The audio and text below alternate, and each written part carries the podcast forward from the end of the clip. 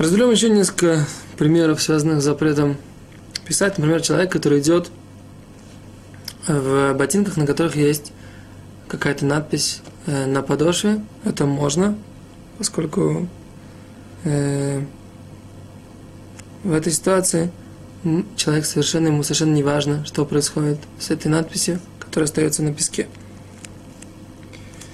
Э, также, например, можно что сделать, например, если вы вот так руками делаете какую-то форму, и потом на стене видите какую-то форму собачки, и так вы, например, с помощью там, тень, например, делать. Есть, я даже видел какую-то книжку, в которой показывают там несколько страниц всяких форм, которые можно сделать руками, и это показывает на стене какие-то картинки. Э, так вот, это можно сделать, нет в этом вопроса с точки зрения, нет проблемы с точки зрения письма. Интересная ситуация, когда человек входит в какое-то помещение, в котором есть э, видеокамера, которая снимает всех, кто туда входит. И в этой ситуации мы говорим, что человеку вопрос, когда он, ему, в принципе, абсолютно все равно, что его там, не то, что все равно, абсолютно не нужно, чтобы его там снимали. И поэтому, э, в принципе, можно было бы разрешить это. Э, и с другой стороны, как бы ему это, это абсолютно не остается на какое-то время, это постоянно проходит перед камерой и так далее и тому подобное.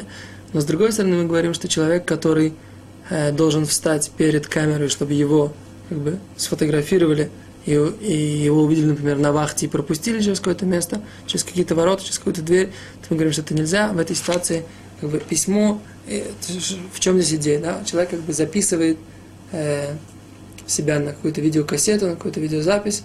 Это, в принципе, на самом деле можно обсудить, является ли, в принципе, это письмом э, такой ситуации, или это вообще не э, подпадает под запрет, связанный с письмом. Есть в этой книге на эту тему длинное примечание, можно его для желающих почитать. Но алоха или майсе, так сказать, в действии мы говорим, что можно оказаться в таком помещении, но нельзя вставать для того, чтобы э, показаться в вахтеру. Это то, что касается. Теперь напечатать фотографии и сфотографировать, понятно, что нельзя. Э, понятно, что это, в принципе, запрещено э, Торой. Написать, написать э, на компьютере. Тоже интересный вопрос.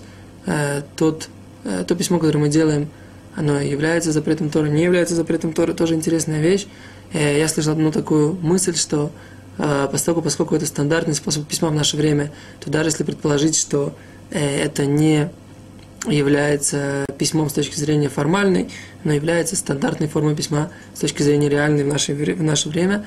С другой стороны, мы говорим, что это, в принципе, запрещено с точки зрения там, всяких э, проблем, как электрическая цепь, замыкание электрической цепи и так далее и тому подобное. Поэтому нужно разбираться подробно, как быть, э, например, в, больницах, здесь в Израиле, э, в соблюдающих Тору больницах пишут на компьютере для больных все не евреи, специально работающие на, на эту тему. И это, конечно, очень хорошо. Тем самым это позволяет евреям которые работают там, непосредственно заниматься только в спасением жизни, э, а все связанные с этим э, какие-то документации и так далее ведут э, здесь это э, ведут не евреи, и тем самым это позволяет соблюдать шаббат по максимуму в этой ситуации. Понятное дело, что если есть необходимость для э, здоровья, для спасения, для спасения жизни, можно писать стандартно и на компьютере тоже. Померить температуру. Опять же, я помню, была ситуация, в которой я приехал с ребенком в больницу Телешумер, мне дали градусник, которым, э, дигитальный градусник, которым показывают, э, показывает температура с помощью цифр. Можно э, было мне поставить, но если нужно просто померить ребенку температуру, то лучше это делать ртутным градусником.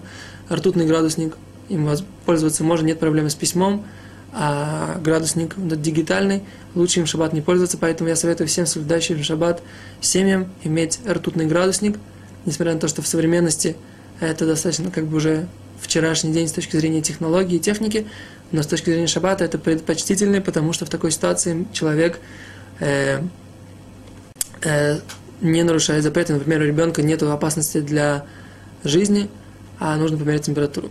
С другой стороны, я слышал высказывание Хазаниш, что Хазаниш говорил, что температура без причины – это уже опасность для жизни, поэтому нужно обязательно выяснять, э, почему есть температура. Э, это то, что касается. Но всегда в этих ситуациях нужно иметь голову на плечах иногда проконсультироваться с раввином, но не в, до того, когда есть проблемы. Вообще я говорю, что нужно обязательно выучить одним из основных с вашим раввином, вы должны выучить законы, связанные с, э, со здоровьем в шаббат, как быть, как лечиться в шаббат и так далее, потому что это ситуации, которые в момент выяснять нельзя, нужно действовать иногда молниеносно, и всегда нужно знать, на какую ситуацию как реагировать. Э, в рамках нашего урока, я не знаю, дойдем ли мы до этой темы, и поэтому мы говорим, что еще раз предпочтительнее воспользоваться ртутным градусником. Спасибо, до свидания.